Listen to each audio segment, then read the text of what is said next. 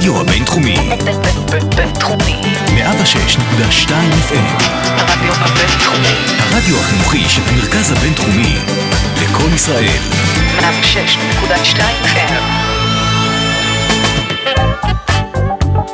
מאחורי כל צחוק. פודקאסט על קומדיה ומה שמאחוריה. ברוכים הבאים למאחורי כל צחוק, אנחנו כבר בפרק מספר 4. אז אה, ארז בירנבוים פה לתוכנית מספר 4.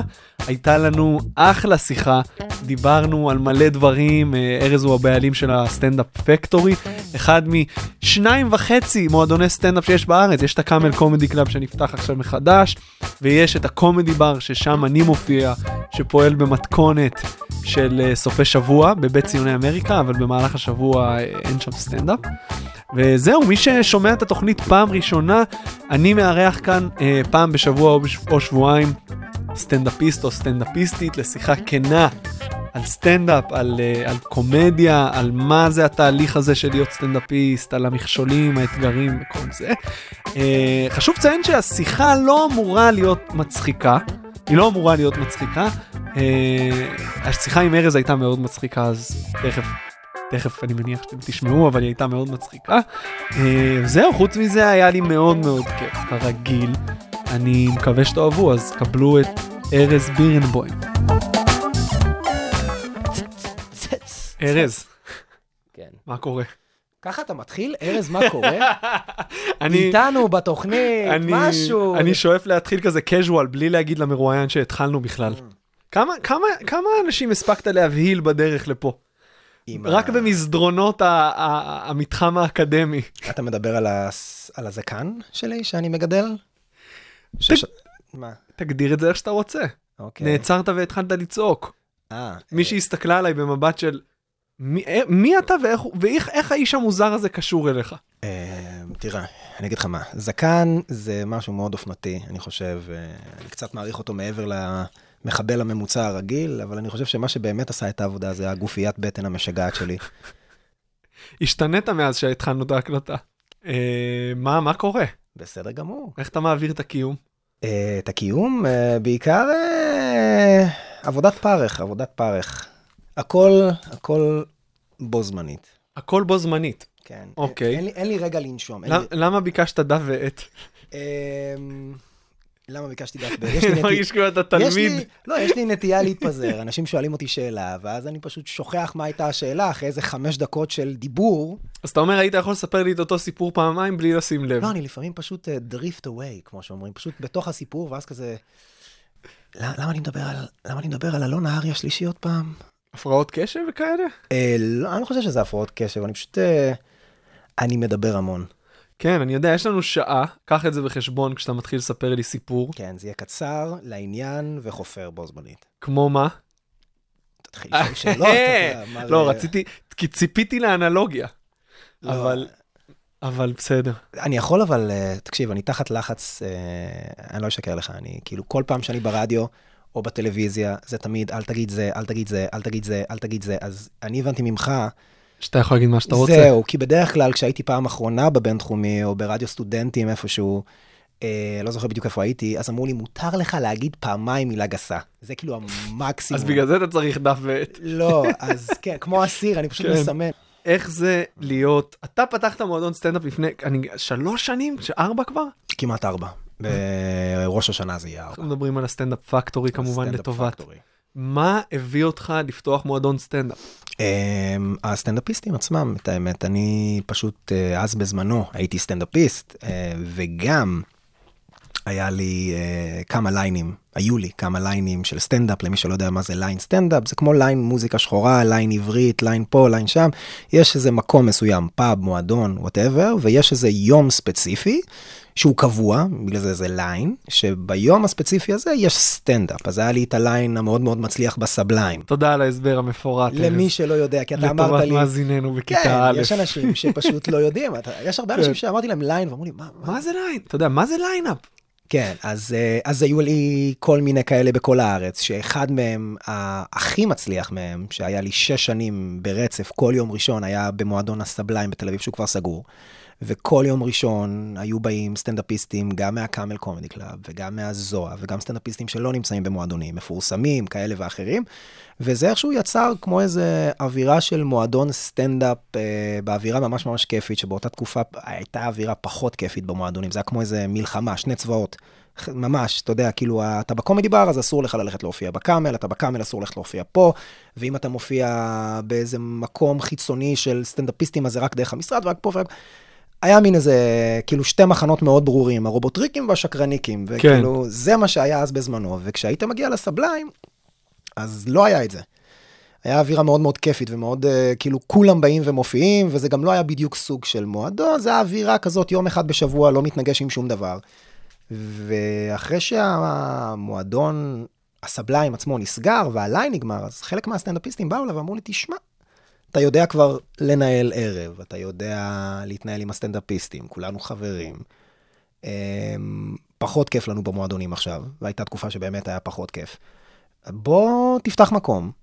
אני אמרתי לעצמי, אוקיי, אני יודע להביא קהל, אני יודע ליחצן, אני יודע להתנהל עם הסטנדאפיסטים, אני מאוד הוגן איתם, הם חברים שלי, הם כולם תומכים, ואפילו הם אמרו לי ברמה של, תשמע, אני יודע חשמל, אני אעזור עם חשמל, אני יודע גבס, אני אעזור עם זה. לא ידעת שזה יתנקם בך אחרי זה. אני בניתי פה את הבמה, מה זאת כן, אומרת אני לא יכול להופיע? כן, זה נשמע כמו איזה סיפור כזה של, וואו, כולם תורמים, אבל כן. פתאום כזה, מה זאת אומרת, אני רביעי, אני התקנתי את המשתנה הזאת.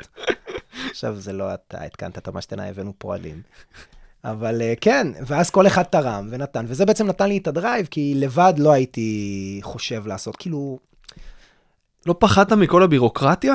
אמ, הייתי תמים. בדיעבד, אה, תשמע, אם עכשיו מישהו בא ואומר לי, תגיד, אם הייתי רוצה לפתוח מועדון סטנדאפ, בר, מסעדה, לא משנה, עסק, הייתי אומר לו, אחי, לא, חד משמעית. למה? זה כאילו הרשויות לא רוצים שתוציא רישיון, ברמות כאלה, אתה יודע, הם רק מקשים עליך, הכל לאט, בירוקרטיה, מיליון גופים שפשוט סותרים אחד את השני. הוא רוצה כניסה כזאת, כדי שזה לא יפריע לאקוסטיקה, המשטרה אומרת, לא, אם יש פה דלת, אז זה, זה, זה לא בטיחותי, כי בעת צרה צריך, ל... אתה יודע, זה מתנגש עם זה, זה לא נותן אישור על זה, זה על זה, זה והכל לאט ולאט ומייאש. ובוא נגיד שהיום, עם הידע שכבר יש לי, אז אני כבר פחות מתרגש. אני רואה איזה מכתב מגיע מפה, זה מגיע משם, אוקיי, בסדר, אז קופצים לעירייה, ועושים ככה, ומשנים ככה, ומשלמים להוא, שהוא ילך. אבל מה, זה עבודה מטורפת, וואו, אתה כל הזמן סביב אני זה. כל, כל הזמן צץ. הנה, קיבלנו רישיון, לקח מלא זמן. אני יכול להגיד לך שסיפרתי לחברים שלי, שוואו, לקח לי רק שלוש שנים להוציא רישיון, כאילו, רק, המון זמן. אתה יודע, אני אומר להם, שלוש שנים, לקח לי להוציא רישיון, זה מלא זמן. אומרים לי, רק שלוש שנים, אנחנו פתוחים כבר 14 שנה, אנחנו על היתרים זמניים. וואו. כאילו, ככה זה עובד. מסתבר שכאילו, וואו, קיבלת רישיון? איך? כאילו, מה, את מי שיחדת שם? כאילו, ממש הייתי שם כמה חודשים, יום-יום, יושב על האנשים, בבקשה, תשלחו לי את הבחור של הנגישות, תשלחו לי את הבחור של... זה, זה כאב ראש. בשורה התחתונה, אתה מרגיש שהשאיפה שלך לפתוח מועדון סטנדאפ, זה מצדיק את עצמו? אתה, זה איך שדמיינת שזה יהיה? מבחינת כן, האפשרויות? כן, כן, כן, לגמרי, כשתכננתי, אני יכול להגיד לך שאיך שתכננתי, ככה זה יצא, ואפילו יותר. כאילו, היו דברים שאפילו הפתיעו אותי לכמה, כאילו, היה לי בראש, פשוט ראיתי איך התחום מתנהל עד עכשיו. וחוסר שוויון, דברים שהם לא הוגנים, דברים שהם נכונים גם, דברים שהם טובים, ופשוט אמרתי, אוקיי, אני אלמד מהטעויות של האחרים. מה, למה אתה מתכוון חוסר שוויון וחוסר הגינות? אמ, תשמע, אתה יודע, בוא נגיד שיש מקומות שאם אתה, אתה יודע, מנשק טוסיקים, אז אתה מתקדם. אבל גם, ב, גם במועדון שבפקטורי, אתה יודע. לא, חד משמעית, אני ביזנסמן סלאש אה, מנהל אומנותי של המקום ברמה של, אני יודע מה טוב לעסק ולא טוב לארז בהכרח. לא מעניין אותי מה אני חושב, מעניין אותי מה הקהל לא, רוצה. ברור, אבל, אבל יש, אתה יודע, יש אנשים שמופיעים במועדון מסיבה מסוימת. אתה יודע, שוב, זה יכול להיות שזה תקשיב, מוצדק יש לחלוטין. חברים, יש לי חברים טובים, שהתח... ש... שהם סטנדאפיסטים שאיתי שנים הרבה לפני המועדון, שלא מופיעים, כי הם לא מספיק טובים. אחד מהם נמצא איתי בחדר הזה עכשיו. האמת שמאוד התרגשתי ביום שקיבלתי את ההודעה שאני יכול לבוא, להתחיל לבוא לסופי שבוע. אבל ראית, אה, זה מתי זה הגיע? כי, אה, כי נכון. ביקשת, כי, לא, לא. כי אני ראיתי שאוקיי, יש פה איזו התקדמות ויש לו מקום בסופאשים. ויש לי כמה חבר'ה שאני פשוט לא רוצה להגיד את השם שלהם, כי הם, מד... הם מעולים. אבל המתכונת של הסופאשים הם פחות מתאימים, אז הם כן יגיעו לערבים אחרים. אני מאוד מאוד, כאילו, מי שעכשיו אה, מתחנן ופה, אני, אני הכי אמיתי איתם, אני אומר כן. לו, אחי, לערב הזה אתה מתאים, לערב הזה אתה לא טוב מתאים. מאוד, טוב כי מאוד. ככה זה אמור להתנהל. אתה יודע, כאילו, אני רוצה שקהל יבוא, יראה, יגיד, וואו, נהניתי, ואני רוצה לחזור, ולא, היא, זה ארוך זה, זה חופר זה, או מי זה הארבעה האלה שהופיעו, לא הצחיקו, רק ההוא הצחיק, ולמה זה קורה הרבה פעמים?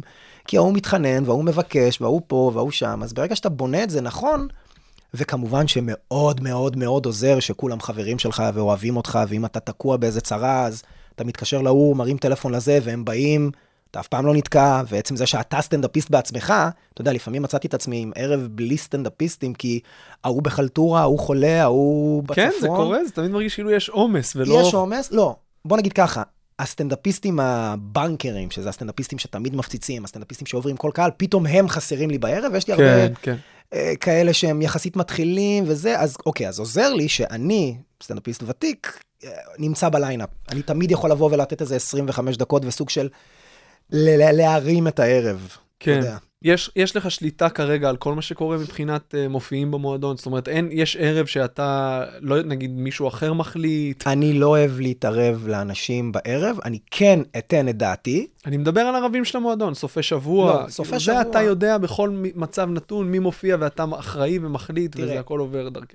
אני אגיד לך מה, בסטנדאפ פקטורי יש כמה סוגי הופעות. יש את הבמה פתוחה, שזה בימי שלישי, שזה בעצם ערב שבו אנחנו נותנים אה, צ'אנס לאנשים מתחילים לעלות להופיע, ולאמני הבית שלנו לבדוק חומרים פה ושם, למרות שהעדיפות היא תמיד לחבר'ה המתחילים.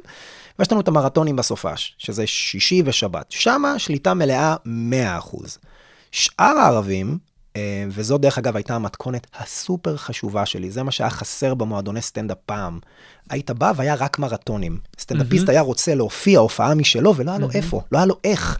בן אדם היה רוצה להתפרנס, והיה אומר, "אה, טוב, אז אני רוצה לקחת אולם, לא, רק במועדון. אתה מופיע במועדון, ואם uh, תגיע איזו הופעה, אז נשלח אותך. ונ- אבל סטנדאפיסטים לא פתחו קופות בבית ציוני אמריקה ולא היה. ובצוותא לא לפני? היה, לא היה, לא היה. אני אומר לך, בתקופה, נדיר. מה זה לא היה? אנחנו מדברים פה על 2014. רק הכי ותיקים והכי מפורסמים מכל מועדון היו עושים ערב כזה. אבל זה לא תלוי בסוכן וביכולת הם להביא לא קהל? רצו כנראה שזה יקרה. למה? כי לפעמים עדיף לך להשאיר את האנשים קטנים. אני יכול להבטיח לך שיש, שהיו מקרים, אני פשוט, שוב, לא אנקוב בשמות, שהיו אנשים שאמרו למופיע, לא משנה באיזה תפקיד במועדון או במשרד, באופן חד משמעית, שאני לא רוצה שתופיע, אני רוצה אותך במרתונים. אתה יודע, במין קטע כזה של, אם אני עכשיו אתן לך הופעות מלאות, אתה תרצה להתקדם, ואז אתה תעזוב את המועדון, מה אני, מה אני, מה, מה, מה, ניתקע בלי זה? עד כדי ככה? זה לא ברור. שיש איזושהי תחלופה ודם חדש שזורם? לא, אני אגיד לך למה, כי אז באותה תקופה היו רק שני מועדונים. לא היה כלום. אני, דרך אגב, אני מאוד זוקף את זה לזכותי, והרבה אנשים, שוב, אני מצטער שאני מאוד מאוד אוהב את עצמי, אבל אז באותה תקופה לא היו חלופות. היה קאמל, היה קומדי בר, והיה אה, לאיזו תקופה מאוד קצרה את האולם מלא, ממש בקטנה, לאיזה שנה, שנה וחצי הוא נסגר. ו- וזהו, ובמה פתוחה פה ובמה פתוחה שמה. ואני בשלב מסוים החלטתי שאני רואה שאם אתה לא מלקק תחת של, של ההוא או של הזה, או מתחנן לפה, אה, אין לך איך להתקדם. אז בגלל זה פתחתי את ה Sublime, שזה ליין סטנדאפ של מרתון, שבעצם אמרתי לעצמי, אני אחליט כמה אני מופיע ומי מופיע. יש פה הרבה חבר'ה סופר מעולים וסופר מוכשרים, שפשוט לא מתקדמים כי... כי אתה פשוט לא משחק את המשחק של המועדונים. כן. אה, וזה לא כמו ארה"ב שיש לך איזה 40 מועדונים בפאקינג עיר, או 100. יש כן. לך שתיים בכל מדינת ישראל, ושניהם נמצאים 6 דקות נסיעה אחד מהשני. כאילו אתה חושב שיש מקום לעוד כרגע? אני כסטנדאפיסט אומר כן, כבעל מועדון, אל תעשו את זה, זה, זה תחרות. התחרות הזאת עשתה, תשמע, אני, אני נמצא טוב. בסופי שבוע במועדונים, בעיקר בקומדי בר. עכשיו ראיתי שאתה יודע, הקאמל נפתח מחדש. נכון. בפקטורי אני יודע שמלא תמיד, אז כנראה שמשהו טוב קורה, גם התחרות הזאת היא עושה טוב. סופי שבוע המקומות מלאים. תמיד טוב, תמיד טוב. ולמה זה טוב? כי כשאתה לא השחקן היחיד בשוק, אתה תמיד מנסה, אה, אתה יודע, להתעלות על עצמך ועל ה... כאילו מתחרה. אתה יודע, איך אני אביא עוד קהל? איך אני אפנה לעוד קהל? מה הוא עושה? אוקיי, אז גם אני אעשה. אולי אני אמצא עוד איזה דרך. וכל פעם אתה מנסה כאילו איכשהו להשתפר, כדי לא לעמוד במקום, אבל ברגע שאתה השחקן היחיד בשוק, אז אתה די עומד במקום, זה מה שקרה פעם. כן. היו שני מועדונים שאמרו, fuck it, אז הם לא יקבלו, אז הם עדיין יבואו להופיע, כי אין כלום. ואז נפתח ה Sublime. ואז באו כל מיני ליינים קטנים, כמו המוגיץ בר והפליים, וכל מיני כאלה סטנדאפיסטים שאמרו, אה, אז גם אני ארים ערב, וגם אני ארים ערב. ואז פתאום אתה קולט שבכל יום בשבוע יש לך מקום אחר להופיע בו. מהמם. לא חמש דקות, עשר דקות, רבע שעה, עשרים דקות. תשמע, כשאני התחלתי היה את הבלומבר ובמה פתוחה בקאמל, זהו. ואז, אה, אתה יודע, גם הפקטורים את נפתח. הבלומבר אנחנו התחלנו, אתה נכון. יודע, אתה זוכר, הייתה תקופה שאני הייתי מנחה שם במה פתוחה, אני נכון. פשוט חיפשתי כמה שיותר מקומות לפתוח לכולם, ואז סטנדאפיסטים התחילו לעשות את זה, היה כיף. אתה יודע, לא היית צריך מועדונים, הייתה תקופה, אני בכלל לא הופעתי במועדונים. אני הופעתי לתקופה מאוד מאוד מאוד קצרה בקומדי בר לפני... וואו, באמת? עם החומרים, עם, סג... עם כן, סגנון לפני- הסטנדאפ שאתה... לפני... אה, ב-2008, אה, וואו. לתקופה סופר קצרה. מה זה, מה זה קצרה? מדבר איתך חודשיים. ואיך- האווירה שם הייתה מבחינתי לא כיפית, כי בגלל, שוב, שאמרתי לך, שלא היה, כאילו, מי שהתקדם זה רק מי שהיה קרוב ל... לצלחת ולמחליטים ולזה, ו- ו- ו- וכולם כזה, אתה יודע, הם לא הצליחו להבין איך מגיע מישהו עכשיו חדש, ופתאום הוא מצחיק, ונותנים לו ספוטים, ו... ואז הם פתחו על העיניים, חלק מהסטנדאפיסטים, ופתחו גם על עצמם, אתה יודע, לא רק עליי, על ה... אה, רגע, למה הוא קיבל אה, להופיע 10 דקות בהתחלה ואני מופיע מספר 15? למה הוא פה, למה זה... קיבלתי איזה vibe לא נעים כזה, כן. ואז חתכתי ל Camel. וגם שם היה מין איזה vibe כזה של כאילו, גם למה הוא פה, למה זה, ואז אמרתי, עזוב אותי, עזוב אותי. אני הולך לעשות לבד, ובדיוק היה אז גל נטישה אדיר מה Camel ומה Comedy Bar. מלא סטנדאפיסטים שפשוט עזבו את המועדונים. עידן מהמם. מור, יונתן ברק, אסף יצחקי, עופר חזון, כל כך הרבה סטנדאפיסטים פשוט קמו ועזבו את המועדונים, רודי סעדה. אתה מדבר כשה... כשהייתה להם. אלטרנטיבה, אבל. הם, כן, הם חתכו את המועדונים, באו לסבליים, ופתאום נפתחו עוד ליינים, והם פשוט התחילו, אני, אני מופיע בברים, אני מופיע בפאבים, עזבו אותי מהחוקים כן. המטומטמים שלכם. ו... ואז כשכן החלטתי לפתוח מועדון, אמרתי, אוקיי, יהיו את המרתונים, ובשאר השבוע, לאמני הבית, או בכללי, לאנשים, יהיה איך להופיע. יום ראשון תהיה הופעה, יום שני תהיה הופעה, יום רביעי הופעה, חמישי מוקדמת, שבת היום מוקדמת. בעצם המקום מלא כל ערב, כל- אין ערב שהוא... כל יום יש הופעה, וכל יום בדרך כלל זו הופעה אחרת. מהמם. ולשאלתך הראשונית, אני לא מתערב להם. אני כאילו כן מנסה לעזור, לכוון, מהניסיון שלי, בסופו של דבר, אתה לא מבין כמה פעמים, אני הייתי בטוח שמשהו אה, נכון, ווואלה, אכלתי את הכובע, כמו שאומרים. אתה יודע, אני אומר כאילו, וואו, אוקיי, הוא ידע מה הוא עושה. הם ידעו מה הם עושים, מסתבר. זה היה נראה כמו רעיון מטומטם, זה היה נראה כאילו אין לנו מושג מה הם עושים, אבל המקום מפוצץ והערב מדהים. היו כאלה.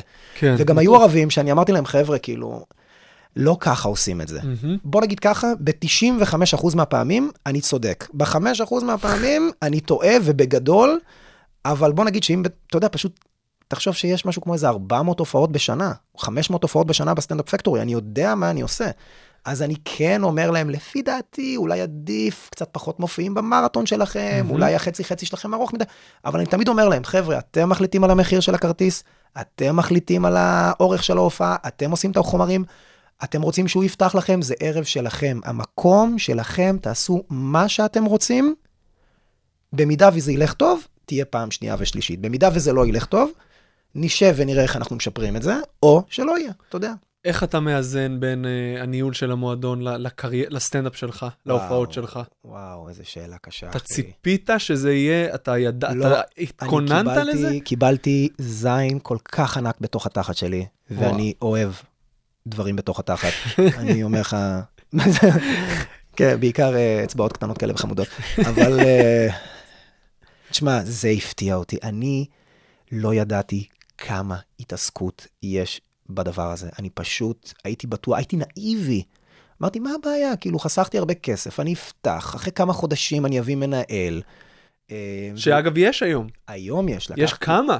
כן, יש מלא מנהלים, כי זה מה שהבנתי. לא, אבל אנשים אומרים, מה הבעיה? תמצא מנהל, מישהו ש... עכשיו, זה לא בעיה למצוא מישהו, זה בעיה למצוא את המישהו הנכון. אבל יש כרגע את המישהו. כרגע יש, אבל והיה עדיין. מאז, היה כבר, אה, הוא כבר תקופה, אה, אנחנו מדברים על כן, יונתן. אבל אל תשכח שכשהוא הגיע, תראה, אני אגיד לך מה.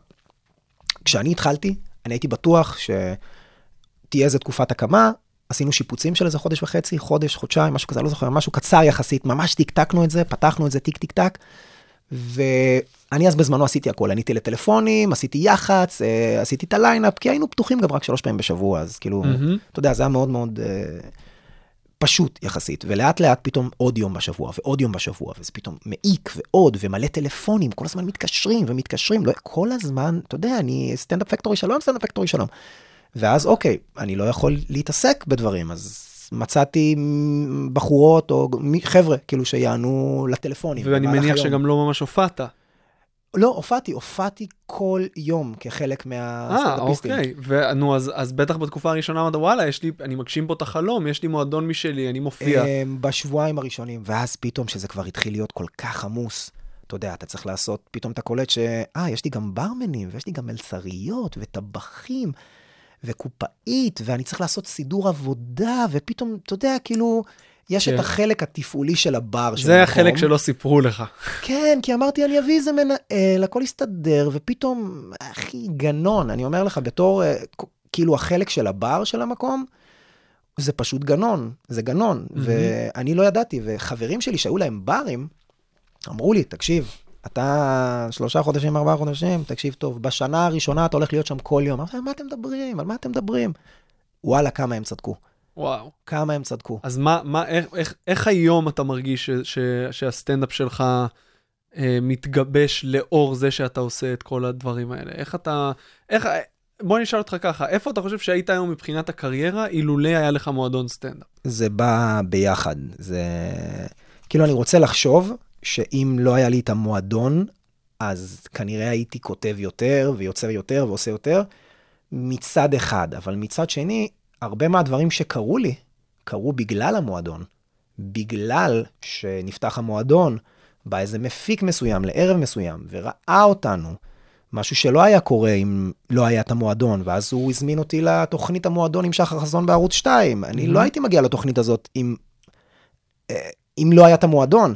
אז כן קיבלתי הזדמנות בזכות הדבר הזה. אה, זה קטע סטנדאפ שצילמתי בו מועדון, ממש הקפיץ אותי איזה עשר רמות בתודעה, בהכרה של הס- מי שאתה יודע, אה, אוהב סטנדאפ וקונה כרטיסים לסטנדאפ, פתאום פתחתי קופות בפאבים ובאולמות והבאתי 300 איש ו-200 איש, וזה צולם במועדון, אז כאילו, מצד אחד כן, הייתה לי פלטפורמה שנתנה לי מקום להתקדם, מצד שני, לא היה לי זמן יותר מדי לנצל את הפלטפורמה, כי כל הזמן התעסקתי בלתחזק את הפלטפורמה בשביל אנשים אחרים. אתה יודע מה, אני מתחיל, עכשיו כשיש לי ילד, אני מתחיל להבין כמה אה, הדחף הזה שיש לך לעשות עוד דברים שאתה חייב לעשות, ואתה לא פשוט יושב ומגרבץ בבית כל היום, לפעמים מוציא ממך משהו קצת יותר יעיל. אני אה, הרבה יותר יעיל, אני הבן אדם הכי טוב בלפתור בעיות שאני מכיר, אתה יודע, כאילו, קורה משהו, תקלה, אחי, אני אפילו, אני אפילו לא מקלל לפעמים, אני כאילו, אוקיי, סבבה, זה מה שקרה, טוב, ככה פותרים, תוך שנייה, טלפון, טק, טק, טק, אתה יודע, מתק... אין, אין לך זמן בכלל להתבאס. אתה רק פותר בעיות. אתה. רק... לא, לא. אני אגיד לך מה, אני הייתי בטוח שאוקיי, הולך להיות מועדון, ואיזה כיף, אני הולך אה, לסגור לעצמי כמה הופעות שאני רוצה, אני אופיע כמה שאני רוצה, יש לי מקום משלי, ואני אתקדם ופה, אבל פתאום אתה קולט שזה לא נגמר בזה, זה ספקים, זה הזמנות, זה רישוי, זה ביקורת פה, זה ביקורת שם, ו... ומשכורות, ורואה חשבון, ועורך דין, וכל כך הרבה דברים, וסטנדאפיסטים שוואו, ארז, למה אני לא מופיע מסתבר? זה בטח, זה החלק הכי קשה. וואו, אז כן, אז היה לי כאב ראש, ואני יכול להגיד לך שבחודש הראשון, אני פשוט, כולם היו כל כך מבסוטים. אחי, אני הייתי בדיכאון קשה, ברמה של כאילו, וואו, אני מדבר איתך, כאבי ראש, מיגרנות. לא רציתי את זה. זה לא דיכאון, זה משהו פיזיולוגי, משהו גם נפשית, הרגשת נפשית, אני פשוט הייתי מותש, וכולם סביבי, איזה, כולם רק מבסוטים, חברים, משפחה, סטנדאפיסטים. אתה יודע כמה סטנדאפיסטים יש להם היום הופעה בגלל הדברים שאני עשיתי בתחום, בגלל הסבליים. בן בן, אני ועומר בורשטיין בנינו הופעה בגלל ה Standup Factory, צח רוקח, שי וידר, אנשים שכשהם התחלנו, לא היה להם כלום. לא היה להם כלום, היה להם עשר דקות לא טובות או סבירות, והיום לשניהם יש הופעה, ולהוא יש הופעה, ודודי ארבלי, ו... ו- ו- וכל כך הרבה סטנדאפיסטים שהתחילו בקטן ופתאום בנו הופעה, ואני שהתפתחתי, כל כך הרבה אנשים. ותשמע, אני סבלתי, כי כל כך הרבה אנשים היו כל כך מבסוטים, ואני פשוט, אתה יודע, כל היום, מהבוקר עד הערב, Standup Factory שלום, Standup Factory שלום, Standup Factory שלום, ארז, למה לא מופיע? מתי זה מה התאזן? עם הפיצות? מה עם הזה? מתי זה התאזן? וואו, לקח איזה ארבעה חודשים ראשונים. אה, הייתי איזה שלושה חודשים, אחי, פשוט בסבל שלא יתואר. אה, התחלתי טיפה להתייעל כשהבאתי אנשים שיענו לטלפונים, ואז זה ירד ממני.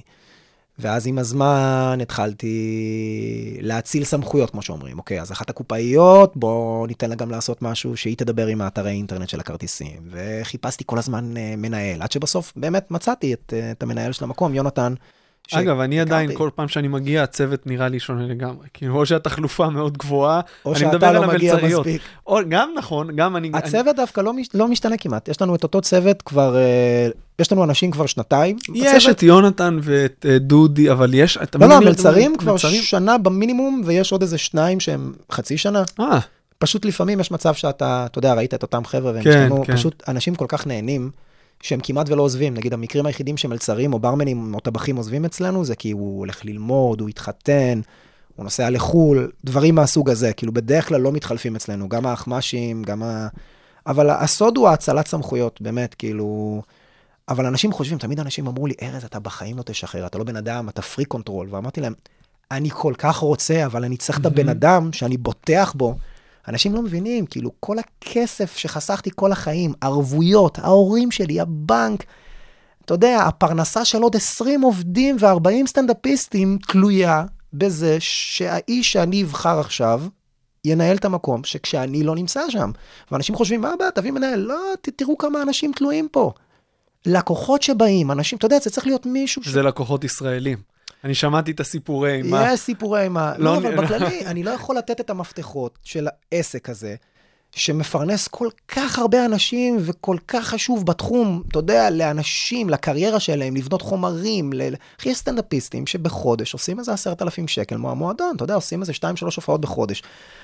ברמנים, מלצרים, טבח... אחי, אנשים שעובדים במקום ומתפרנסים. אני לא יכול לתת את המפתחות לעסק הזה לכל אידיוט שיגיע. בוא נדבר רגע על כסף. אני לא הולך לשאול אם המועדון רווחי, כי אני יודע את הוא התשובה. רווחי, אחרת לא הייתי ממשיך ברור, לעשות את זה. ברור. אה, אני זוכר, סתם, זה מה שעלה לי עכשיו, אפילו לא תכננתי לשאול אותך, אני זוכר שבזמנו אה, עידן מור, הידוע בתור גדי וילצ'רסקי, גדי וילצ'רסקי. התחיל איזושהי מחאת סטנדאפיסטים אה, נכון. בעקבות כל הסיפור הזה, שאתה יודע, אנחנו מופיעים סופי שבוע, והרבה אנשים לא יודעים, אבל אנחנו לא מקבלים על זה כסף. הייתה איזה, היה איזה דיבור, אני זוכר שאמרת שאתה רוצה לשנות את זה. אוקיי, אז כן, הייתה מחאה שאומרת, אה, תשלמו לסטנדאפיסטים, אנחנו באים להופיע במרתונים, ולא משלמים לנו, אנחנו בעצם המופע, אנחנו מופיעים איזה שישה, שבעה סטנדאפיסטים, הטבח מקבל כסף, הברמן מהמם. מקבל, המאבטח, כולם מקבלים כסף, רק אנחנו לא מקבלים כסף. וזה נכון, זה לא בסדר ואפשר לשלם. אז אתה יודע מה, אפילו אם ייתנו 50 שקל אז יפה, למופע? הדבר הזה של אפילו אם ייתנו, אני הבנתי שהדבר הזה לא נכון. למה? כי יש הרבה אה, ערבים כאלה שבהם אין הרבה אה, קהל, או לא קונים יותר מדי כרטיסים, או המחיר נמוך, ובעצם הערב רק מתחזק את עצמו. ויש ימים שאין הרבה ויש מלא... אתה רוצה להגיד לי שיש ערבים כאלה בסוף שבוע במועדון? שהערב רק מתחזק את עצמו? אה, מתחזק את המועדון. את המו... כן? יש ערבים כאלה בחמישי, שישי, מש- שבת? תחשוב שאתה משלם שכירות על כל החודש. יש ימים גם שהם סגורים, ברור. וארנונה, וביטוח, אתה יודע כמה עולה ביטוח, אחי, צד ג', מי בכלל מבטח, אחי, חודשיים עד שמצאתי מישהו שיסכים לבטח, הם לא אוהבים לבטח עסקים ליליים. יש כל כך הרבה הוצאות, ופתאום איזה גורם בא ואומר, תשים לי ספרינקלרים, תשים לי פה, אחי, אתה יודע, הוא רק אומר מילה, בום, עוד 80 אלף. אז אני אמרתי, אוקיי, בוא נעשה משהו הפוך. במקום להתחייב מראש על המאה שקל, כי באמת אתה אומר, מה, תביא רק 100 שקל, מה זה זה, פה, שם. אני חושב שהתשלום פר הופעה כל ערב הוא משהו לא נכון. כי לפעמים, כל הערב, כל השבוע אתה בעצם סוג של מפסיד כסף, ואז השתי הופעות בסופש מחזירות את כל הכסף Mm, ובעצם הבנתי. מחזיקות אותו, אז אתה לא יכול באמת להתחייב. אבל כן, לפעמים יש תקופות ממש חזקות. אז מה שאני אמרתי, אמרתי כזה דבר. אני אחכה לסוף שנה. אני אראה בעצם מה קרה כל השנה. אני בעצם, אחרי כל ההוצאות, אחרי כל ההכנסות, אחרי הכל, חשבונות, הולך לרואה חשבון, אומר, אוקיי, כמה המועדון הרוויח אקסטרה, מעבר למה שאני משכתי כמשכורת, מעבר למה שהמנהל קיבל, הברמן, הזה, משכורת, הכל, הכל, הכל, הכל, הכל. ואז אמרתי, אוקיי, אם זה משהו שהוא גבוה, אז באופן טבעי, אתה יודע, אם נשאר נגיד איזה 100 אלף אקסטרה, אז אתה אומר, אוקיי, אז, אז המועדון, מעבר לכל מה שכולם קיבלו, יש פה אקסטרה כסף, יפה. אז בוא נשים חצי מהכסף הזה בצד, והחצי השני ילך לסטנדאפיסטים, אמ, ובעצם התפזר, עשיתי מין איזה חישוב של כמה כל אחד הופיע, בסוף, שאתה יודע, כאילו, יש לי רישום מאוד מדויק של כמה כל אחד הופיע, כמה כל אחד תרם, ופיזרתי אחרי השנה הראשונה אמ, צ'קים ב-60 אלף שקל. אה, לכל הסטנדאפיסטים, כולם קיבלו כסף, כולם. איפה יונת- הצ'ק שלי? אתה הופעת, אתה לא היית אז בתקופה, נראה לי הופעת איזה כן, כן. חמש-שש פעמים. אבל בוא נגיד, כל הסטנדאפיסטים שבאותה תקופה החזיקו את המועדון, רציתי להראות להם כאקט מאוד מאוד של... אה, הם העריכו את זה? אחי, חלק מהם בכו, חלק מהם, שתבין כמה חרטטו אותנו, שחלק החזירו את הצ'ק ואמרו לי, אתה תפסיד, אתה תקרוס. והסברתי להם, חבר'ה, זה המעבר. זה משהו שהוא מעבר, ואמרו לי, לא, לא, אבל תמיד אמרו לנו שהמועדון מרוויח, ואני תמיד אמרתי, וואי, אחי. לא יכול להיות שהמועדון מפסיד, סליחה, לא יכול להיות שהמועדון מפסיד ועדיין מתקיים, זה הרגילו אותנו. להאמין שהמועדון לא מרוויח כסף, ובעצם הם עושים לנו טובה, הם מפסידים כסף כשהמועדון פתוח. אם המועדון היה מפסיד כסף, אז המועדון היה סגור באופן חד משמעית. אז כן, בשנה הראשונה עשיתי את זה, ובשנה השנייה והשלישית לא עשיתי את זה, כי, וואו, רישוי עסקים, ופה כן, פתאום כן. עוד איזו הוצאה, ועוד הוצאה, וזיפות פה, ונשבר פה, ו... וואו. ואז הם באו ואמרו, איפה הכסף? לא, אלה האמת, שבחרו אה, ורצו להחזיר את הצ'ק. לא, את האמת, הם לא באו, אבל הם הבינו. אני אמרתי לעצמי, כל איזה תקופה ארוכה, אני אעשה איזה חישוב ושקלול. היה מאוד מאוד חשוב לי באופן סימבולי שזה יקרה בשנה הראשונה. שאמר, אתה יודע, פשוט באתי לכולם ואמרתי, חבר'ה, אפשר. כן. אפשר, וקחו. ו... ואני כן רוצה שזה יקרה גם בשנים הבאות. אה, כל איזה תקופה. בגלל זה אני לא מתחייב כל חצי שנה, כל שלושה כן, חודשים. לא, האמת אני... שאתה צודק. האמת ש... כי זה לא נכון, חשבתי על כי תחשוב ככה. עכשיו אני בא ואני מוציא צ'קים, ופתאום עכשיו אה, צודק, יש לי איזו הוצאה. מטורפת. אתה לגמרי צודק. לא אבל חשבתי כן צריך ככה. משהו. אני אומר לך, אחרי שנה אנשים באו וקיבלו צ'ק של 8,000 ו-6,000 ו-4,000 ו-2,000 ו-12. אתה יודע, הם היו בהלם, ואמרתי להם, כן, אחי, הופעת 140 פעמים אפילו, אצלי וואו. במועדון, הנה 12,000. יפה. הנה 13,000, לא יודע, סוג של... ארז, אני הולך איתך לכיוון אחר לגמרי. דבר. באיזה בית גדלת? איך? איפה, קודם כל, איפה גדלת? אני גדלתי, אה, אני נולדתי בבית חולים וולפסון, וגדלתי בבת ים. אה, כשהייתי קטן, ההורים שלי עברו לכרמיאל. לאיזה מה כמה- זה ההורים? אתה נשארת? איתם, אתה יודע, אני, תמיד אומרים, אני עברתי. כן. אתה לא עברת, ההורים אתה... בגיל מסוים יכולים לעשות איתך מה שהם כן, רוצים. פשוט בוא. בוא. איזה בוא? אפילו לא אומרים לך בוא, אתה פשוט באוטו, תכיר, זה הבית החדש שלך. אתה פשוט באוטו, זה צריך להיות הס- הסיסמה של הילדות. כנס, כן. אבל מה אם אני אכיר חברים? מה? למה הוא, למה הוא מדבר, הילד הזה? כנס לאוטו, יא טמבל. אז היינו בכרמיאל כמה שנים, וחזרנו לבת ים, וחזרנו לכרמיאל, כל פעם איזה שנתיים, שנתיים, שנתיים, עד שבסוף, אמ, כשהייתי איפשהו בכיתה ה', חזרנו לבת ים, ושם גדלתי. בבת ים, אה, עד גיל 25 הייתי בבת ים, ואז עברתי לפלורנטין, אני כבר איזה... ואז כבר הופעת? התחלתי להופיע בצבא, התחלתי להופיע בגיל אה, 19. מה זה בצבא, איפה? אני שירתתי בחיל אוויר, הייתי בקריה, והיה לי חבר שהייתי בטירונות. בוא נגיד ככה, תמיד הייתי מצחיק, כמו שכולם אומרים. אתה יודע, גם אתה בטח עושה סטנדאפ, כי תמיד היית מצחיק. אני לא מנסח את זה ככה, לא, אבל כאילו, אתה יודע, תמיד היה כן, חושבים, זה לא- זה לא בא משום מקום. ברור, זה לא שפתאום ברור. אומרים, ברור. אין מצב שעכשיו מישהו רואה אותך עושה סטנדאפ ואומר, "אל- אלדד? כן, אין. בחיים לא הייתי מנחש. אז בוא נגיד ככה, אני פשוט כל הזמן הייתי מצחיק, והייתי עושה בדיחות ומספר קטעים, ולא חשבתי בכלל ללכת לכיוון של סטנדאפ. אבל חבר שלי, אה, שי, שהוא היה איתי גם בטירונות וגם בקורס, ששנינו ברחנו מהקורס, ואז בסוף כל אחד הלך לכיוון שלו, אני הגעתי לקריה, הוא הגיע לצריפין, אומר יותר. אז הוא היה אחד, הוא עד, עד היום אחד החברים הכי טובים שלי, והוא גרר אותי בכוח לעשות סטנדאפ. אמר לי, בוא, יש במה פתוחה, אנחנו הולכים. בקאמל. בקאמל, בתחנה המרכזית הישנה, זה היה ממש ממזמן, בשנת 2003, 2004, לא זוכר מתי זה היה. והתחלתי להופיע ככה, התחלתי להופיע בגיל אה, 19, או ממש התחלה של ה-20. איך היו הפעמים הראשונות? פעם הראשונה הייתה אה, נוראית כמובן, אתה יודע, כאילו... לא, זה מתחלק לשניים, למרות. שזה לא היה סוג של באשמתי, אני מאוד פחדתי והלכתי לבחור אז בזמנו, לא אגיד את השם שלו, לא משנה, זה שארגן שם, אמרתי לו, תקשיב, זו פעם ראשונה, אם אפשר לא להיות על ההתחלה, אתה יודע, ממש רציתי לראות את הערב. שם אותי אחרון, הוא אה, שם הוא שם אותי אחרון. אחרון. מה, לסגור את הערב או שמנחה חושב- עלה אחריך? אני חושב שהיה, אה לא, אחד לפני האחרון, אחד היה אחריי, היה 22 אנשים בליינאפ, ואז באותה תקופה המנחה היה עולה לא כל איזה שלושה או משהו כזה, כל אחד. כל אחד. אני- מדבר איתך עליתי פעם ראשונה בשלוש בלילה, יואו. מול שני אנשים שהמנחה יואו. ישב ביניהם בכוח כדי שהם לא ילכו, כדי שהערב לא יסתיים. פשוט עליתי על הבמה, אמרתי זה כועס, לא נהניתי, סבלתי. שבוע אחרי זה באתי, תפסתי את הבן אדם הזה, אמרתי לו, תקשיב, פעם שעברה שמת אותי אחד לפני האחרון, זו פעם ראשונה שלי, יש מצב שאתה לא שם אותי בסוף? אמר לי, טוב, הוא ראשון, שני, אתה אחריו, אתה שלישי. וואה. וזה היה איזה ראש השנה, או איזה סוכות או משהו, זה היה איזה חג, וזה היה באולם הגדול, 350 איש. וואו. רועי לוי הנחה את הערב, אה, והמלא קהל, מלא מלא קהל, ערב במה פתוחה, פעם שנייה בחיים שלי שאני מופיע, עולה להופיע מול 350 איש, מפרק, אה, רוצח את הקהל מצחוק, והייתי גרוע אז. אתה מכיר את זה, ש... אתה מכיר את זה שפשוט אתה, יש לך חוסר מודעות שהוא ברכה, אתה כל כך כן. לא מודע לכמה שאתה גרוע, שאתה נהנה, והקהל כאילו מקבל את ההנאה שלך והוא זורם איתך. חד משמעית. כאילו אם אתה עכשיו תסתכל על קלטות שלך או צילומים שלך מפעם, מה זה, אני לא יכול. כזה גרוע. אני היום, אם אני מקליט בשביל עצמי כדי לראות, לשמוע קטעים קשה. חדשים, זה קשה מאוד, אז כן. לראות מפעם, זה מחריד. איזה בדיחות עשית אז? אתה זוכר? אותו סגנון אבל כמו היום? פחות, פחות. תמיד הייתי גס קצת, זה הצחיק אותי הגסויות, אבל אה, אתה יודע, אתה מתחיל ממה שאתה רואה. אני לא יכול לדמיין בדיחה שלך. בדיחת רוסים, אתה יודע, למרות שזה אה, מן הסתם נגמר. באונס. שהרוסי אונס אותך. היה לי איזה בדיחת מגייבר, הכי... אה, האמת שאני זוכר גם מהימים של הסבליים, הייתי אז בא לראות, עוד הייתי עם כיפה, הייתי בורח מהישיבה ובא לסבליים לראות.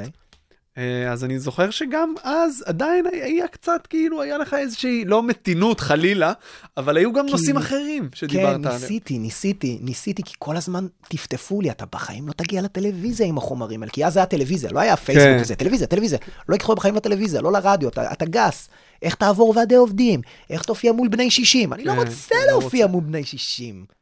ובשלב מסוים, פשוט אה, החלטתי ש... אה, מתי זה בא לי? וואי, שהתחלתי להיות ממש גס. הייתה איזה הופעה שכאילו? לא, אני ראיתי סטנדאפ מחו"ל, אני כמעט ואף פעם, אני לא ראיתי סטנדאפ מחו"ל בכלל. אני לא הייתי מהאנשים שראו, לא ידעתי בכלל. אבל לא היה YouTube עד, לא, תקופה לא מסוימת לאף אחד לא היה, לא הייתה שום גישה לזה. אז התחיל, אה, חבר שלי היה מביא לי כל מיני קטעי סטנדאפ, לא יודע מאיפה הוא היה מוריד אותם, מה eMule וכל מיני כאלה, של תוכניות שבכלל לא ידעתי שקיימות, הוא פשוט היה אמריקאי, החבר, שי. אוקיי. אז הוא היה כמה אתה שנים... זוכר את מי הוא הראה לך? ראינו Comedy Central Presents. אה, שזה פבלו פרנסיסקו ודיין כן. קוק ודייב אטל וכל מיני וואו. כאלה, ואני מדבר איתך העונות הראשונות, ופתאום ראיתי את אה, דייב אטל, וואו, הבן אדם גס, והוא כל כך מצחיק, מעולה. ואני אומר, אה, אז אפשר לעשות, מותר? מותר כאילו, וזה בסדר? קודם כל אי אפשר להשוות בין אה, ישראל לארצות הברית. בסדר, אבל אז באותה תקופה אמרתי, אז כן אפשר, אז זה כן בסדר, כאילו מותר, אתה יודע, כאילו, ואז ראיתי את אה, אדי מרפי בגסות. תקשיב, בחיים לא ראיתי את זה, מתי ראיתי את זה פעם ראשונה? כשהייתי בצבא, כש... כשזה היה ב-yes, פתאום. אתה יודע, ולא ידעתי בכלל שהוא עשה סטנדאפ, הייתי בטוח שהוא שחקן. ואז אמרתי, יואו, איזה גס הוא, מותר? והקהל צוחק. ואז אמרתי, אתה יודע מה, fuck it. אז כן, אז עזבתי מהזיוני שכל, על... התקשרו אליי בטלפון ועשו לי פה וזה. פשוט אמרתי, אוקיי, בוא ניקח את הגסויות לרמה אחת מעבר, וזה הפך להיות הכרטיס ביקור שלי. ואתה, וזאת אומרת שהיום אם אין, אין לך דברים שפתאום קורים לך, שאתה אומר בואנה בא לי לכתוב על זה קטע עכשיו. יש, יש. אתה מרגיש שאתה אבל- מחויב לגסויות. וואו, תקשיב, היו לי כל כך הרבה בדיחות לא גסות, שפשוט בשלב מסוים הם לא התאימו לי להופעה, שאתה יודע, כאילו אני מתחיל את הבדיחות, ואז אני עובר לחומרים הלא גסים, והקהל פשוט מסתכל עליהם במבט כזה של, מה? מה? אולי תחזור לבדיחות בולבול, אדוני? אתה פה... באמת? אתה מ- מרגיש- אתה משלה אותנו, אתה הרגלת אותי, כי מאוד מאוד קשה לחזור מגסויות אחורה. אני חושב שהדבר הכי מצחיק שאתה יכול לעשות, כשיופ... מתי חשבתי על זה? הופעתי איתך בברונו לפני כמה חודשים, אוקיי. ואמרתי איזה מצחיק זה יהיה, אם באמצע ההופעה, אחרי חצי שעה, פשוט תביא את הבדיחה הכי סאחית שיש, אתה יודע, בדיחה, לא יודע אפילו אה, לחשוב על דוגמה, משהו הכי טיפשי. אני אגיד לך מה, יש מצב שאני חוטא בזה שכל כך הרבה זמן המוח שלי, אה, הוא חושב על, אתה יודע, כאילו, הפאנץ' איך שהוא מוביל לגסות, או להומור שחור, או לטאבו, או כל מיני חומרים, אני אוהב את השטויות האלה, אני ממש אוהב, בוא נראה על מה אסור לדבר, על זה אני אדבר. אוקיי, גסויות לא אוהבים, אוטיסטים, נכים, אה, אני לא משנה מה, אני, אני חושב מאוד אוהב את זה. שבניגוד לאלעד נגיד, אלעד לא, גלעדי, הוא ממש מחפש את ההומור שחור מדי. אני, הייתה לי תקופה כזאת. אוקיי, אבל אני ויתרתי עליה, כי אני גיליתי שהקהל יותר מזדעזע, פחות צוחק. ואז אמרתי לעצמי, למה אני מקשה על עצמי? אני רוצה שהם יצחקו, אני רוצה שהם ייהנו. כי אז באמת ישבתי, עשיתי רשימה, מה הדברים הכי נוראים שלא מדברים עליהם, על זה אני אעשה בדיחות. אז ראיתי שבסופו של דבר, כאילו, למה בכוח? אני מנסה לעצבן בכוח? לא, אני מנסה להצחיק. אבל הייתה תקופה שפשוט כל הבדיחות הלא גסות שלי, פשוט אפילו לא מכרתי אותם, כמו שעושים הרבה בתחום, פשוט נתתי איזה 25 דקות לא גסות. יש- למלא סטנדאפיסטים שעד היום מספרים עד את היום? הבדיחות תן לי שלי. דוגמה, לא, לא, לא, רק אני לא לבדיחה, אל. תגיד את השם, רק אני את לא הבדיחה. אגיד, כי אני לא רוצה להביך אה, את שי אוקיי. שוחמי. אני לא רוצה להביך את שי שוחמי. יפה, אבל תשמע, אני חושב שבניגוד לאלעד, אצלך זה כן מת, מתרכז בסופו של דבר בגסויות. אה, אה, אין הרבה, כן. אני לא, אין הרבה הומור, אתה לא, אין לך הרבה בדיחות עכשיו אה, שאתה אתה, אתה עובר או פה על... פדופילים. בסדר, כל זה במסגרת, ה, זה במסגרת הבוטות איכשהו, אם המינית. מי- אתה אומר, אם מישהו לא גומר בסוף, זה לא. כן. ויש ביקורת כלפיך? זאת אומרת, אתה חווית בטח מקרים של אנשים ש... לא יודע, הופעת ב... לא הופעת בוועדים כאלה. אני, זה לא הקהל שלי. אה, בוא נגיד ככה, או אני מספיק זמן בתחום כדי לדעת איך לעבור את רוב ההופעות. מול רוב הקהלים. ומלכתחילה אני גם לא מכניס את עצמי לכל מיני סיטואציות של אוי, בני 45 פלוס, אמ, רק בחורות דתיות. לא, כן. אני לא אעבור את ההופעה הזאת.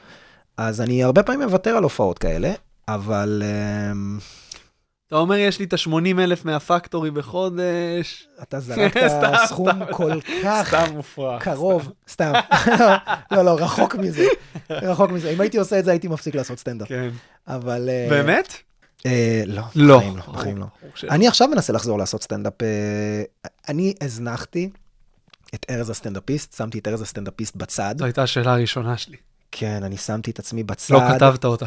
אה, כן, כי באו כל מיני שאלות כן. שעברו לפה ולשם. כן. אז קודם כל, שנייה, תן לי רק להגיד על זה. כן, יש הרבה פעמים אה, מקרים שבאים אליי ומעירים לי כל מיני נעלבים, אתה יודע, והכי מצחיק שהם, אתה יודע, אתה מדבר, נגיד, אתה עושה בדיחה על אתיופים, אז לא אתיופים יבואו ויראילו לך, הם אפילו יבואו ויגידו, בואנה אחי, זה הצחיק, כאילו, הם שמחים שמתייחסים אליהם בהופעה. כן. ואתה יודע, כל עדה שמחה שצוחקים עליה בקטנה, ותמיד האלה שלא העדה, או אם, אם הייתה שמנה בקהל, אם היה... אבל, אבל, אבל את לא קשורה זה לא בכלל. את, קשור. את- איך, את, איך את נפגעת בשביל מישהו שאפילו לא פה כאילו להיפגע בשביל... והוא פה והוא לא נפגע. אז לפעמים היו אומרים, והרבה פעמים פשוט הייתי אומר להם, תקשיבי, אל תבואי להופעה שלי, אני לא בשביל כל אחד, הכל בסדר, לכי תראי סטנדאפ אחר, יש מלא סטנדאפיסטים, יש גסים, יש לא גסים, אני לא בשבילך, הכל בסדר. מלא סטנדאפיסטים כל הזמן היו אומרים לי, תחליף את החומרים, אתה לא תצליח, אתה לא פה.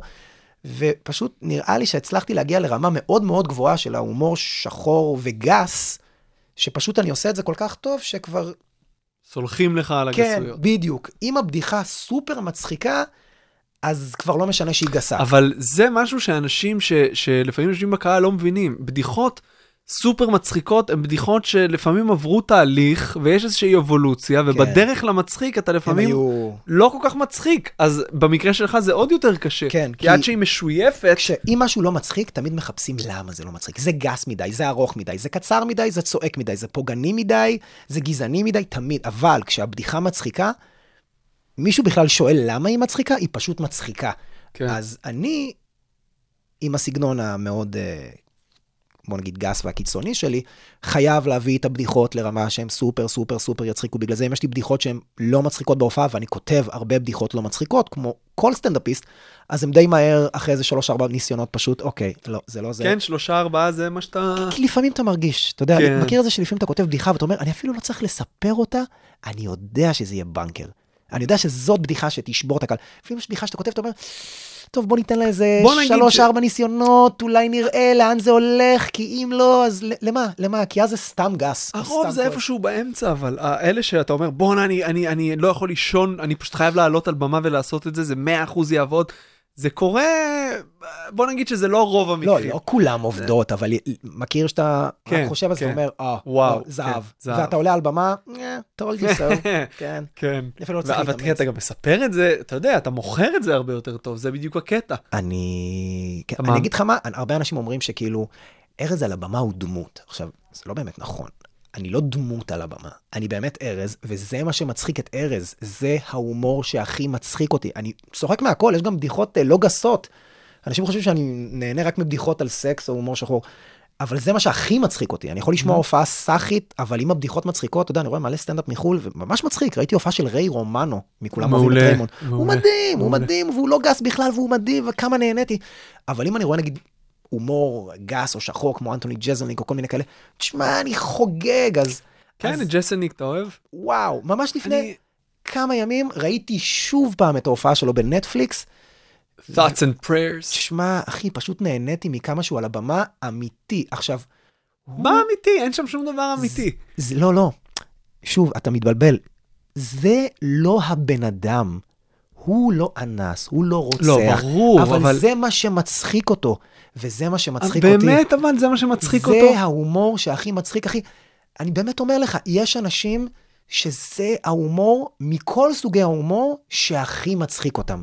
ואותי הכי מצחיק בדיחות גסות ובדיחות אה, הומור שחור. אני מת על אתה זה. לא מחפש אבל, אתה, אין, לא קורה לך שאתה רואה לפעמים אה, סטנדאפ ואתה אומר, בואנה, מה ש... זה האמת, יש איזה אמת, משהו במהות של הבן אדם, שמשהו אמיתי בחוויה שהוא עובר. כן, אבל שאלת אותי איפה גרתי.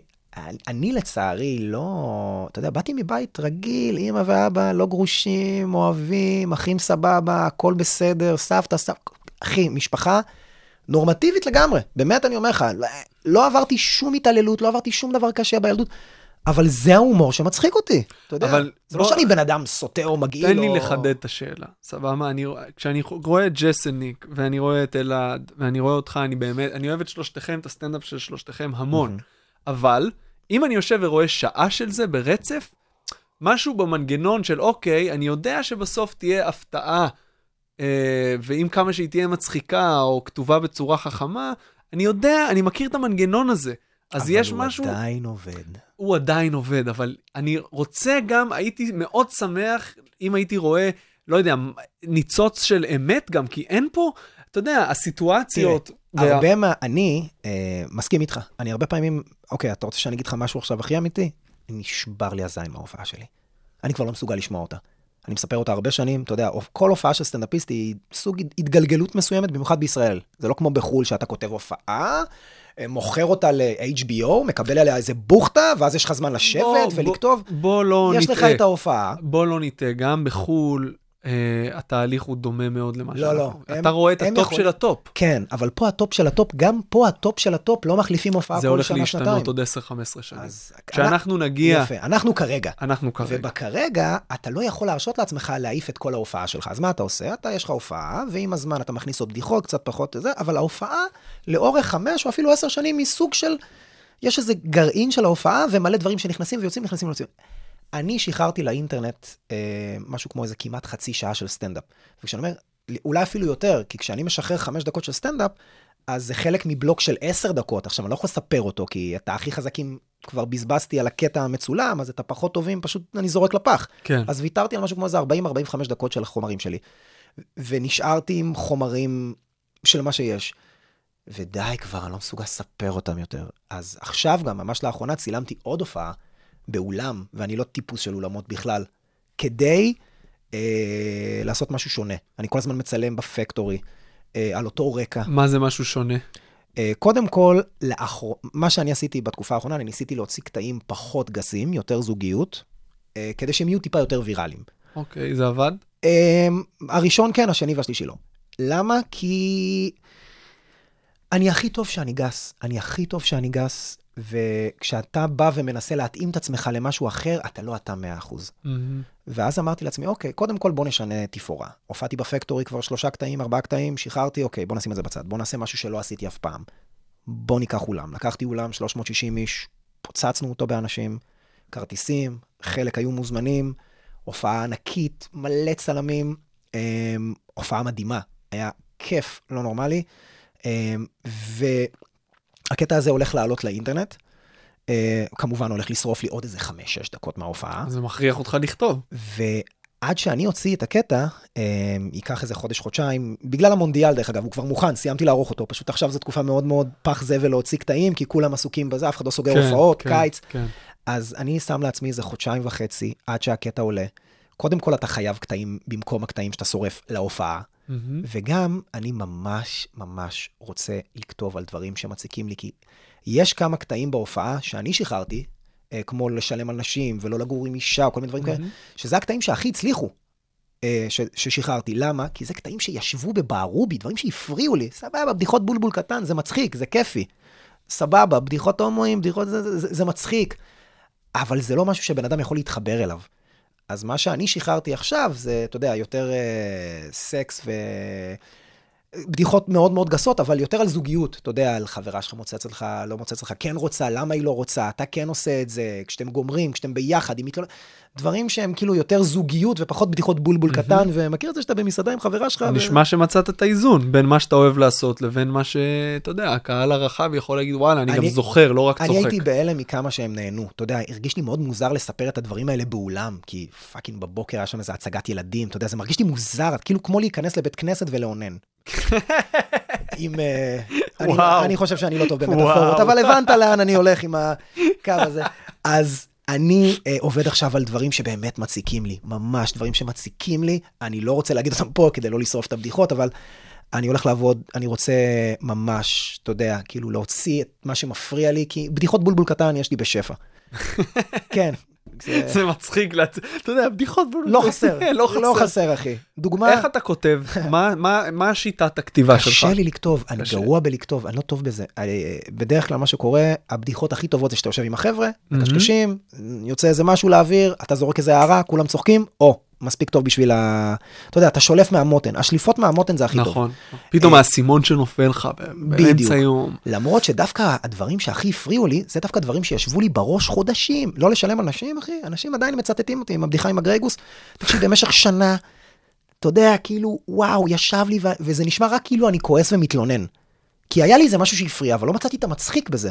זה רק מפריע ומציק. ואז אמרתי, אוקיי, זה מפריע ומציק, וכל כך הרבה גברים בטח חושבים על זה. אז בוא נמצא את המצחיק בזה. ואיך מצאת? אמ, פשוט התחלתי לספר את זה Mm. לכל בן אדם שאני מכיר, לא סטנדאפיסטים, פשוט לאנשים. התחלתי להתלונן עד שבסוף זה התלונן מצחיק, ומשהו הוביל למשהו, הוביל למשהו, הוביל למשהו. עכשיו יש לי איזה קטע על, אה, על שוויון בין גברים לנשים. וזה משהו שמפריע לי שנים, שנים, ש, ש, שזה לא מקובל חברתית להכות נשים, וזה לא בסדר. שאני לא אומר שצריך להכות נשים, אני לא אומר שזה, אני לא אומר שצריך ללכת עכשיו ולחפש בחורות ולהרביץ להן, אבל אם, אבל אם, אבל אם הם חצו את הגבול, כמו שאני מקבל אגרוף, גם היא צריכה לקבל אגרוף. עכשיו, למה אתה, מתי אתה מקבל אגרוף? וואו, אחי, כמות הפעמים שאתה לא אמרת משהו כי ידעת שאם תגיד אותו, שנייה אחרי זה אתה תחטוף בעיטה או אגרוף. לא. אתה יודע על מה אני מדבר. שאתה אומר, לא. אוקיי, אני, אני, אני אתאפק, אוקיי, אני לא אצעק על הבחור הזה, אוקיי, אני אשמע, אתה יודע, כי, אתה יודע שאתה תחטוף מכות. וזה לא בסדר, רק אתה יודע, שהיא, הקדמה. אני מתנצל, כן. אז זה משהו שיושב לי חזק. אני לא אומר שצריך להכות נשים, אני אומר שכל אחד צריך לקבל מכות אם הוא עשה משהו לא בסדר. שוויון מוחלט. שוויון מוחלט. כן, כי זה לא בסדר, אתה יודע, כאילו, מוותרים להם. קיצור, אז זה אחד הדברים שמפריעים לי באמת. אני מקווה שמי שיגיע עד לדקה 54 בפרק הזה, אני בטוח שאתה לא יתלונן. עלינו. אני לא חותך כלום. אה. אתה משאיר את זה ככה? ברור. אוקיי. מה אתה חושב על הסטנדאפ היום בארץ? כאחד שנמצא במועדון, רואה גם את הבמה הפתוחה, גם את הדור הוותיק יותר, אנשים שיש להם הופעה מלאה. הסטנדאפ מתקדם מאוד מאוד מהר, אני מאוד מאוד אוהב. אה, הוא מתקדם בעיקר מהאנשים שכנראה רואים אה, הופעות מחו"ל. אני פתאום רואה, יש הרבה סטנדאפיסטים שאני פשוט נהנה לראות, נהנה לראות. אתה יודע, למשל, יוחאי ספונדר, פתאום, הוא פתאום הביא את ה storytelling. אתה יודע, אנחנו בארץ יותר פאנצ'ים, פאנץ', פאנץ', פאנץ', אתה יודע, צריך פאנץ' כל 20 שניות, כל 15 שניות. נכון. ופתאום הבן אדם בא ומתחיל לספר, ואני נהנה, הבן אדם מספר, ושי וידר, גם storyteller, ואלעד גלעדי, שלפי דעתי עושה הומור שחור הכי טוב בארץ שנעשה ever. Ever, לכל אחד יש איזה בדיחת הומור שחור מדהימה. כן. אתה יודע, כאילו, שאתה אומר, יאללה, איזה בדיחה כן. מדהימה, איך הוא הביא את זה. אלעד עושה fucking שעה של זה. נכון. אני עושה את ההומור גס, לפי דעתי, בלי להשחצן, הכי טוב בארץ. לדעתי, כן? אמ, אה, ויש אנשים אה, אחרים, כמו בן בן ברוך, וכל מיני סטנדאפיסטים מדהימים, מדהימים, מדהימים. וגם הסטנדאפיסטים שמתחילים היום רק להופיע, פתאום אתה רואה שהרמה כבר עולה. אם אני התחלתי להופיע לפני 15 שנה, והיינו עושים בדיחות רוסים ואתיופים, מה שאתה רואה, אתה, אתה מתחיל ממה שאתה רואה, אתה יודע, כאילו, אתה רואה את הסטנדאפיסטים עושים, ואז אתה בא, אוקיי, על זה צוחקים, ולאט לאט אתה תופס את הסגנון שלך. כן. אז כבר היום, עם כל הסטנדאפ ההיפסטרי וכל הסטנדאפ פה, וזה, אתה, אתה רואה, אנשים מתחילים לדבר על באמת דברים. בן אדם עולה על הבמה ולא אומר, מכירים את זה שבטיול שנתי? לא, פתאום אנשים באים ומתחילים לדבר על דברים. והסטנדאפ ממש ממש מתקדם. אה, הוא עדיין לא שם, הוא עדיין לא שם, כי לצערי, אה, החברה, הביקוש של ההופעות הסגורות, ועדי עובדים, עיריות, הם דורשים את ה... אה, אימא מרוקאית אוהבת לנקות, כן, כן. נה, נה, נה. אז אין ברירה, מי שרוצה להתפרנס ובגדול צריך לפנות לכיוון הזה. אני חושב, כן. עוד, תשמע, אני רואה גם הרבה סטנדאפ, אני רואה את הדור שהתחיל יחד איתי, אני באמת חושב שעוד 10-15 שנים, אם מי שהתחיל, המוכשרים יתמידו. אה, למה אני- זה תמיד, למה ההצלחה תמיד מגיעה אחרי שכבר לא עומד לך?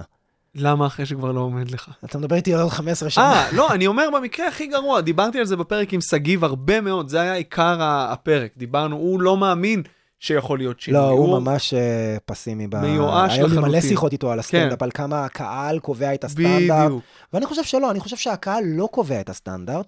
אני חושב שקיים סטנדרט שנקבע לקהל, בדיוק. אבל אם בדיוק. אתה תביא משהו מספיק שונה, אז פתאום, אחי, עד לפני עשר שנים, מי היה שם אותי בטלוויזיה? מי היה שם את לאה בטלוויזיה? מי היה שם את אלעד גלעדי בתוכנית טלוויזיה?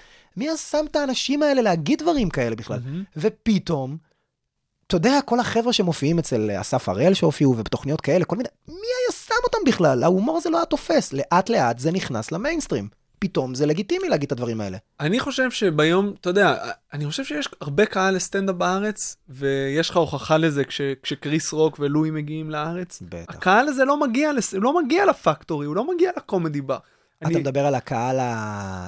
אני מדבר על קהל שאם הוא היה יודע שיש היום סטנדאפ שמתאים לו בעברית, הוא היה בא, אבל הוא כנראה לא יודע עדיין, מה, כנראה יש, זה עדיין לא אה, התקבע.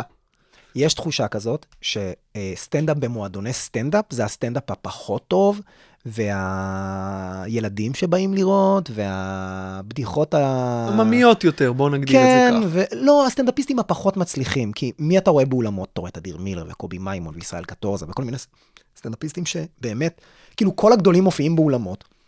אז בוא נלך לאולמות. ומה שיש במועדוני סטנדאפ זה פחות כיף, למרות שמי שמגיע למועדון סטנדאפ הרבה יותר נהנה. בוא, זו חוויה אחרת לגמרי. מה זה, אתה יושב בגובה העיניים עם זו חוויה הסטנדאפיסט, שונה. אתה לא מרוחק, אני לא אוהב להופיע באולמות. כי אני תמיד מרגיש שכאילו עד השורה החמישית הם איתי, ומהשורה החמישית ומעלה הם כאילו רואים סרט, הם מנותקים, כן. הם לא באמת נהנים, הם רחוקים.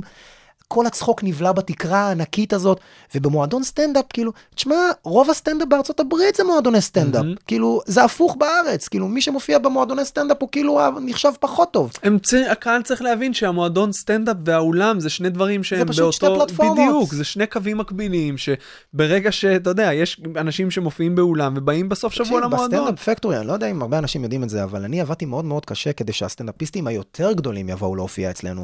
וכיום בסטנדאפ פקטורי, אורי חזקיה עושה הופעה כמעט שבועית, פעם בשבוע, פעם בשבועיים, מני עוזרו הופיע אצלנו כמה פעמים, גם חן במרתון מזרחי, של הסופש אסף מגיעים. יצחקי, לא, הופעות מלאות שלהם, לא באים לנסות קטעים. לא, אני אומר. אדיר מילר עשה אצלנו ארבע הופעות וצילם אותם לטלוויזיה. אחי, הסטנדאפיסטים האלה באים למועדונים ומופיעים אצלנו. בקאמל הופיע מיקי גבע, בקומדי בר הופיע אה, אמירם וכל מיני כאלה. אחי, הסטנדאפיסטים היותר גדולים פשוט מגיעים פתאום למועדונים, כי זה בסדר. מהמם. כי זה בסדר, כי זה יותר כיף פתאום, אתה יודע, כאילו, וברור שהכסף הגדול אם אתה מוכר בטירוף באולמות, אבל זה גם משהו. ארז, לסיום, כן. איך זה לצאת עם סטנדאפיסטית? איך זה לצאת עם סטנדאפיסט? איך היה לצאת עם איך סטנדאפיסט? היה לצאת עם סטנדאפיסטית? הבנתי אותך, אתה רוצה ללכת לשם. אני אשמח לשמוע, כי אני שמעתי את הצד שלה. את הצד שלה, וואי, רגע, יש לנו, אה, בוא נשמע רגע לפני שאני אין לי מגיב. את ההקלטה כאן, אוקיי, אבל אה, איך אתה? יודע, אוקיי, אני הכרתי אותה עוד לפני שהיא הייתה סטנדאפיסטית, התחילה לה- להופיע כשיצאנו. אה, ו... את האמת זה היה כיף, זה היה כיף, זה היה כי- כיף. כי אתה פתאום חולק את ה... אתה יודע, כאילו הופעה לא טובה, הופעה כן טובה, אז אתה כאילו, וואו, עשית ככה, ועשית ככה, ותשימי לב לזה, ו... ופתאום, אתה יודע, אתה חוזר הביתה, ואתה מכיר את זה שאשתך עובדת במשהו אחר, ואתה מסביר לה, והיא לא מבינה מה אתה רוצה בכלל. בשלב הזה כבר היא מבינה, אבל כן, אני כן, יודע. אבל אתה יודע, היא לא, היא מבינה, אבל היא לא באמת מבינה. היא לא באמת כן. מבינה. ופתאום החבר'ה שלך, זה גם החבר'ה שלה, אז כאילו אתם באים, וכולם מדברים, ואתה לא צריך פתאום להשגיח עליה, וזה כיף עד נקודה מסוימת, ולפעמים זה גם חופר בנקודה מסוימת, שכאילו, וואו, היא כל הזמן פה, כל הזמן אני פה, אתה יודע, צריך כל אחד את הכיוון שלו, אבל אני חושב שזה לא משהו שהפריע בה, אני חושב שזה דווקא היה קטע מגניב של כאילו, וואו, אנחנו הולכים uh, לצפון לאיזה צימר, אז uh, נופיע בפאב ליד. וואי, מגניב. זה מגניב, אתה יודע, אז כאילו אני, אני הולך והיא מחממת אותי, וכאילו שנינו מופיעים ושותים וזה, ו... זה, זה מגניב, זה ו- מגניב, אבל אני לא ממליץ. כי אוקיי. פשוט אין הרבה סטנדאפיסטיות. אל תצאו אה, עם סטנדאפיסטים באופן כללי, לא רק אה, אם אתם כן, לא, עם. סטנדאפיסטיות תצאו, הן מדהימות, אבל סטנדאפיסטים הם אה, כולם בולבול קטן. כן. בולבול קטן. ואיך זה היום שאתה יוצא עם מישהי שהיא אזרחית? וואו, טוב, תקשיב, קודם כל, אה, החברה אה, אתה הנוכחית שלי, מאוהב. אה, קודם כל, תקשיב, אחת הבחורות הכי מצחיקות שאני מכיר, אני כל כך לא רוצה שהיא תחשוב לרגע לעשות סטנדאפ, כי אני לא מסוגל עוד פעם את הדבר הזה. אתה יודע, לא בא לי עוד חברה סטנדאפיסטית, זה היה נחמד, אבל זה נגמר. אה, אבל, וואו, אחי, תשמע, צחוקים בבית, צחוקים בבית. אנחנו בבית, כמו שני מטומטמים, יש לנו בדיחות אה, אימא שלך ואימא שלך. תשמע, אנחנו לקחנו את זה לרמה, לא יודע אם שמעת, אתה יודע, אנחנו, יש לי איזה, אני גר בפלורנטין, פתאום שומעים איזה, מיאו, חתול, וכזה, היא כזה, אוי, ליזי אה, ברח לה עוד לקוח. חזרתם לכיתה כן, ח', השם ממש, של האימא זה... הק- ממש. אה, כן? אה, קראתי לאסלה שלנו יוליה, לאמא שלה, תקשיב, וואי, זה כזה... אווירה בוגרת אצלכם בדירה. צריך להשאיר את הצחוקים. צריך להשאיר את הצחוקים. חתונה וזה מה? אמ, אה, למה אתה מסבך אותי? אה, רגע, איזה תחנה זה? טוב, היא לא תשמע, היא לא תשמע. לא, אני, כנראה זה כן, כנראה אני הולך להתחתן. באמת? כן, וואו. עד שאני, אתה יודע, העורך דין צריך לחזור עם ההסכם המון כמובן, אבל אה, אני רואה אותה עוד 20 שנה, הבעלים ש- של חצי סטנדאפ פקטורי. זהו, אני חושב שזה היה בהסכם, שאם אנחנו מתגרשים היא צריכה למות.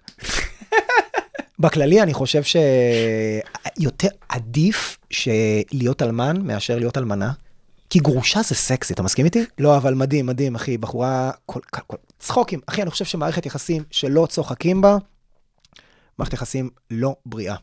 כל מערכת שלא צוחקים בה, לא רק מערכת יחסים. גם מערכת כן. שעות. גם אתה- מערכת שעות. מערכת שעות של כן, אבל ילדים אה, בכיתה ב'. כל, כל, כל קשר נראה לי ש... אוקיי. טוב, אבל אנחנו לא אובייקטיביים לגבי זה, כי אנחנו בלי זה, אתה יודע. כן. אם אין חוש הומור, אנחנו Mhm. נובלים. אנחנו צריכים לסיים? מסיימים לנו? או שיש לנו עוד איזה זמן לאיזה 25 יש, שאלות? סיימנו, יש עוד משהו שאתה רוצה להגיד? יש איזה משהו בשאלות שלא שאלת אותי? יש. מה? אה, אני אנסה לענות בקצרה. זה שאלתי איזה בית גדלת, אה, במה אתה מאמין, ארז? במה אתה מאמין? כאילו, ב... תן לי, תן לי משהו מעצמך שהוא לא... אה, אני מאמין שכל דבר שקורה לך, קורה בזמן שהוא אמור לקרות לך. למה אני מתכוון? כמות הפעמים שנגיד אה, אה, קיבלתי איזו הזדמנות והיא לא הלכה, או שפספסתי הזדמנות, כי כאילו, לא, אבל למה לא קראו לי? ולא... ואתה יודע מה, בדיעבד אני אומר, "פש, איזה מזל אני חושב שזאת אשליה. שלא, לא, איזה המוח מזל, עושה לנו כי טריק. כל כך לא הייתי טוב באותה תקופה, שאם כן הייתי מקבל את ההזדמנות הזאת, וכן הייתי הולך, אוי, כל כך לא הייתי מצדיק את ההזדמנות שקיבלתי. יש לי מה להגיד על זה באנלוגיה ש... תקשיב, כמות הפעמים שגם uh, קיבלתי לא מאנשים, ואמרתי, לא, אני אומר לך, כאילו, מועדוני סטנדאפ, בוא נגיד, שעשו לי איזה קטעים מסריחים, ואז פתאום, אם זה לא היה קורה, פתאום לא הייתי עושה את זה, פתאום, אתה יודע על מה אני מדבר? שלפעמים אתה כאילו, אתה אומר, זה blessing in disguise, מכיר את זה? שכאילו, מהמם. הלך לך משהו גרוע, ואתה אומר, יואו, חרב עליי עולמי, מה אני אעשה? זה לא כזה טוב. ואז אתה אומר, וואו, אם לא היו אומרים לי פה לא, בחיים לא הייתי מגיע לכאן. ואני תמיד אומר, תשמע, אם משהו לא קרה לך עכשיו, לא מדבר איתך אם ישבת בבית וגרבצת ושום דבר לא קרה. אם באמת עשית כל מה שאתה יכול, ולא קרה משהו, זה לא היה אמור לקרות עכשיו. זה יקרה כשזה אמור לקרות, אני באמת מאמין בזה. כי מי שבאמת רוצה ועושה, ההזדמנות תגיע כשהיא צריכה להגיע, וכל כך הרבה דברים קרו לי בזמן שהם היו צריכים להגיע. ממש, אתה יודע, שאני אומר, וואו, איזה מזל שלא עשיתי את זה לפני שעה. אתה לא מבין כמה, אתה לא מבין כמה. תודה שענית קצר. ניסיתי. תבין, אני רושם את זה עם הדף והעט שלא השתמשת בהם. אה, כן. מה ארז, מה הטיפ הכי גדול שאתה יכול לתת למישהו שרוצה עכשיו להתחיל לעשות סטנדאפ? אל תהיה צפוי, אל תהיה צפוי. מה, לפרוש? כן. אל תהיה צפוי. לפרוש לפני? אוקיי, מה הטיפ שאני יכול לתת לאנשים שרוצים להתחיל לעשות סטנדאפ? תופיע בכל חור אפשרי, על כל במה אפשרית. חד משמעית. אל תקשיב לאף אחד, כל אחד בא עם הדעות המטומטמות שלו. אתה בסופו של דבר תקלוט את זה. אם אתה לא טוב, אתה תבין. אם אתה לא חד, אתה ת, תבין את זה בשלב מסוים, אתה תשנה את זה, דברים... אתה תבין את זה לבד, הכל מבינים לבד. גם בהתחלה, אני ואתה לא היינו טובים, ולקח זמן, והבנו, ושינינו, והשתדרגנו. והטמטום הזה של לא, אני לא מופיע מול ארבעה אנשים, או מה, מופיעים ולא מקבלים על זה כסף? אחי, אתה מופיע פעם כן. חמישית, לך תופיע. כמה שיותר פעמים, כמה שיותר ניסיון, כמה שיותר זמן במה, ובסופו של דבר, זה כמו חדר כושר. אתה מקפיד, אתה אה, מתאמן נכון, התזונה שלך נכונה, מה זה התזונה? מה שאתה צורך, תראה סטנדאפ מחו"ל, תיחשף לקומדיה, תראה מלא דברים. ת, אתה יודע, ממש, תקשיב, תפתח את האוזניים, ואתה תהיה, אה, אני לא יכול להבטיח שתהיה סטנדאפיסט טוב, אבל הסיכויים שלך לעשות סטנדאפ טוב, מהמם. הרבה יותר גבוהים. מסכים, ארז. תודה אה. שבאת, יא אח. וואו, זה נגמר. היה כיף. תודה רבה.